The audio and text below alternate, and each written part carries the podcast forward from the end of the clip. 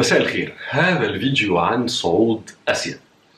والسؤال الأولاني يعني إيه صعود آسيا؟ ما إحنا بقالنا على الأقل 15 سنة يمكن 20 سنة بنسمع كل يوم عن معدلات زيادة ونمو اقتصادي في الصين عن الهند بتجذب مليارات كثيرة جدا في استثمارات. إيه الجديد يعني؟ الجديد ثلاث حاجات.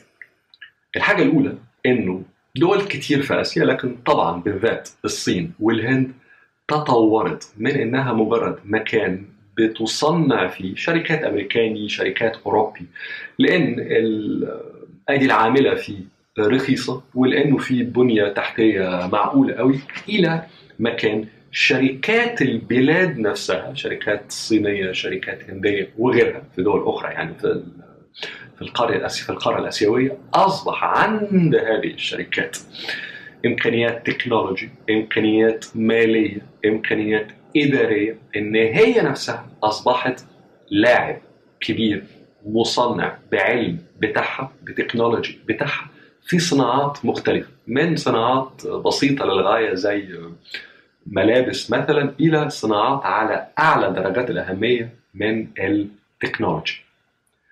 النقطة الثانية فيما هو جديد في موضوع انه في حاجة اسمها صعود اسيا هي الثراء.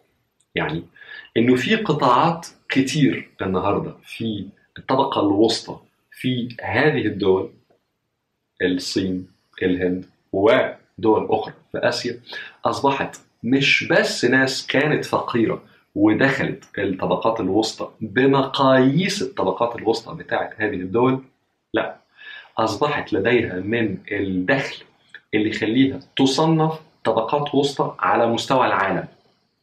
ده معناه إنه جزء من الدخل بتاع هذه الطبقات ما بقاش بس أو الجزء الأكبر يعني ما بقاش بس بيتصرف على المكان اللي هم عايشين فيه الأكل الشرب لا أصبح في جزء كبير أو على الأقل معقول من الدخل بتاع هذه القطاعات في الطبقات الوسطى اللي النهارده ممكن إن هي تصرفه على التعليم.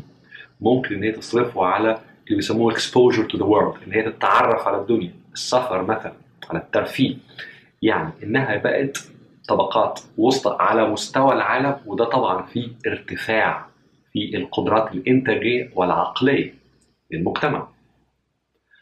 الجانب الثالث في موضوع ليه النهارده يعني في حاجة اسمها صعود آسيا متعلق بجانب قوة ناعمة بس في الجانب الاقتصادي المقصود بذلك إنه زمان كان في صناعات كتيرة قوي بتصنع آه في الصين بتصنع آه في الهند لكن اتجاهات الفكر في هذه الصناعات الذوق في هذه الصناعات اللي بيشكل الصناعة دي هتتطور إزاي في الثلاث سنين الجايين في الخمس سنين الجايين كانت بالرغم من إنه التصنيع بيجرى في آسيا الا إنه الفكر غربي. اللي حصل في آخر خمس عشر سنين إنه جزء معقول قوي من الفكر مش بس التكنولوجي الذوق اتجاه الفكر مرة أخرى أصبح هذا قادم من أسيا من الصين من الهند من فيتنام من دول أخرى في أسيا. ده معناه إنه مركزية القوة في صناعات كتير قوي في العالم ما بقتش في الغرب أو ما بقتش بس في الغرب بدت أن تنتقل هذه المركزية للقوة في صناعات كتير إلى الشرق إلى آسيا.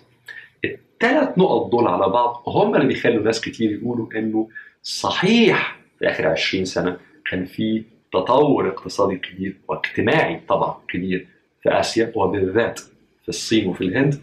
لكن في آخر 10 سنين هذا التطور بدأ ياخد أشكال تانية أشكال أهم وأكبر.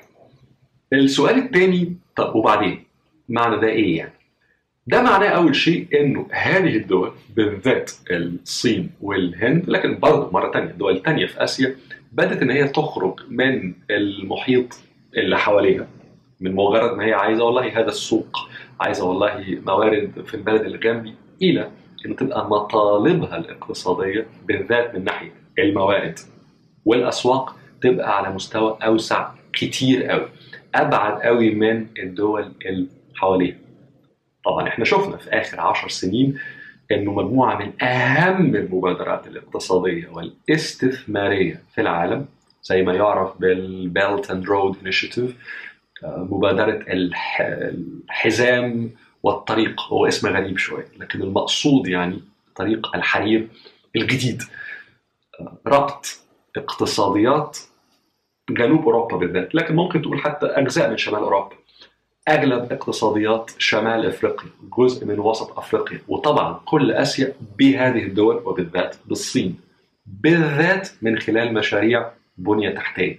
طبعا الموضوع مش محتاج عبقرية يعني إنه إذا حدث هذا الربط من خلال تمويل صيني من خلال شركات صينية موجودة في كل هذه الأماكن طبعا هناك مش بس مطالب صينيه لكن هناك قوة نفوذ اقتصادي صيني في كل هذه الأماكن. فمبادرة زي دي مبادرة مهولة يعني. مئات المليارات من الدولارات بدت already بدت بالفعل إن هي تستثمر. شفنا الهند نفسها بدت إن هي تفتح أسواق لمنتجاتها وبالذات منتجاتها التكنولوجي. مش بس في أسواق آسيا أسواق محيطة بها لا. في دول مختلفة بما فيها في أوروبا وبما فيها أمريكا. يعني إنه مطالب هذه الدول الاقتصادية ما بقتش بس في محيط حواليها وعلى قد حالها لا بقت مطالب كبيرة وعلى مستوى تقريبا العالم كله السؤال الثالث في موضوع صعود آسيا هو هل هناك جوانب سياسية مرتبطة بهذه المطالب الاقتصادية؟ يعني بلد زي الصين، بلد زي الهند بالذات تحت إدارات قوية جدا تشي جين في الصين، ناريندرا مودي في الهند، دول زعماء تقال يعني. عندهم عندهم نفوذ رهيب داخلي وعندهم رؤى لبلادهم خارج محيطها. هل تحت هذه الإدارات هذا النفوذ الاقتصادي والمالي لهذه الدول بيطور نفسه ويبتدي يعبر عن نفسه سياسيا بمطالب سياسية في العالم؟ هنا أنت قدام رأيين. في رأي بيقول ما مش ظاهر قوي يعني لسه لكن سوف يظهر وبوضوح. هذا الرأي بيقول إنه هي دي مربط الفرس في العلاقات الدولية. لأنه في هذا الرأي إنه هذه البلاد الأسيوية وبالذات الصين وإلى حد كبير الهند النفوذ الاقتصادي بتاعها المطالب بتاعتها في الموارد في الأسواق لابد لابد هتعبر عن نفسها من خلال مطالب سياسية وده هيخليها في مواجهة الغرب. وإلى حد ما هذا الرأي بي يعني بيعمل لنفسه سبورت كده بيساعد نفسه بأنه بيقول إنه تاريخيا تقريبا كل الدول اللي مرت بأنه الموارد اللي هي بتحتاجها لاقتصادياتها بتزيد احتياجها الاسواق بيزيد إنه الطبقات الوسطى بتاعتها بتكبر وبتطالب بحاجات أكتر إنه في تقريبا كل الحالات التاريخية هذه الدول بدات تعبر عن احتياجاتها ونفوذها الاقتصادي بمطالب سياسية بس في رأي آخر بيقول لك مش بالضرورة يعني مش بالضرورة إنه إن الصين أو الهند أو آسيا بشكل عام لأنه أصبحت عندها نفوذ اقتصادي ومطالب اقتصادية أكبر مش بالضرورة إنها سوف تذهب إلى مواجهة مع الغرب. ليه؟ في هذا الرأي في مشاكل اجتماعية كتير قوي بالذات في الصين وفي الهند هتعبر عنها عن نفسها يعني هذه المشاكل. بالضرورة برضو بمشاكل سياسية في البلدين هتخلي إدارات هذه البلدين حتى تحت زعماء تقال قوي وعندهم طموحات كبيرة قوي زي تشي جاو بينغ في الصين أو ناريندرا مودي في الهند هتخليهم يبقوا مشغولين قوي بالمشاكل الاجتماعية والسياسية داخليا بحيث ما عندهمش طاقة ولا وقت ولا قدرات إنه يتحدوا الغرب سياسيا. لكن في المقابل في نقطة تانية إنه بغض النظر سواء الدول الآسيوية الثقيله قوي الصين والهند أو غيرها بدات إن هي تعبر عن مطالبها الاقتصادية سياسيا على مستوى العالم ومن ثم تتحدى الغرب أو إن هي تبقى مشغولة بمشاكلها مشاكلها الداخلية وما تخرجش قوي سياسيا يعني خارج المحيط بتاعها. في الحالتين في في المقابل نفس الشيء في الغرب. إيه هيبقى رد الفعل الأوروبي والأمريكي لصعود آسيا؟ أنا في رأيي مهم قوي في النقطة دي التفرقة ما بين أوروبا وأمريكا. لأنه بالرغم إنه صحيح في ال 50 60 سنة اللي فاتت على الأقل كان الاثنين متوحدين جدا في مطالبهم الاستراتيجية بالنسبة لبقية العالم إلى حد كبير يعني. في هذه اللحظة أنا في رأيي مطالب ومصالح الولايات المتحدة الأمريكية في أو فيما يتعلق بصعود القارة الآسيوية وبالذات الصين مختلفة تماما عن مصالح ومطالب أوروبا فيما يتعلق بنفس الأمر. بالنسبة لأمريكا الموضوع أعقد طبعا لأنه صعود آسيا وبالذات الصين بالنسبة لها تحدي للحظة السيطرة الأمريكية الكبرى والوحيدة على العالم كله اللي بدأت من نهاية الحرب الباردة سقوط الاتحاد السوفيتي 90 91 لغاية النهارده يعني تقريبا 30 سنة. بالنسبة للولايات المتحدة الأمريكية هذه هي لحظة فارقة في حكمها تقريبا سوبرامسي كما يقولون على العالم. بالنسبة لأوروبا الموضوع مختلف لأنه قدرات أوروبا لأنه نفوذ ومصالح دول زي ألمانيا زي فرنسا حتى زي إنجلترا وهي أو بريطانيا خارج الاتحاد الأوروبي مختلفة تماما بالنسبة لما تريده من رأس المال.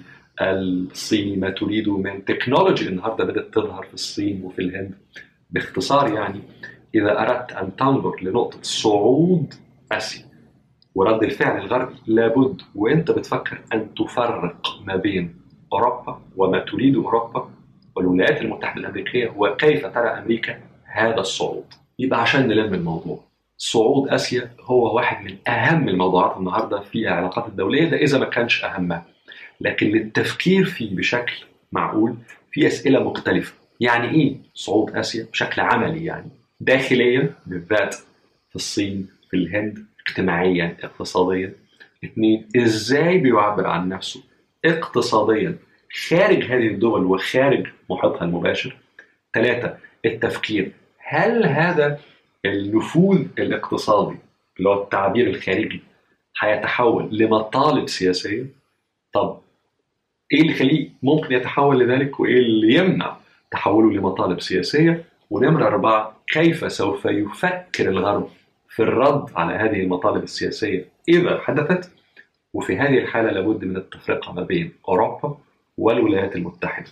وبالذات في حالة الولايات المتحدة رؤية أنه أمريكا بتنظر لصعود الصين لكن وراها آسيا من خلال قلق استراتيجي إنه دي نهاية لحظة السوبرامسي بتاعتها لحظة الحكم بتاعها على أماكن كتيرة جدا في العالم في آخر 30 سنة.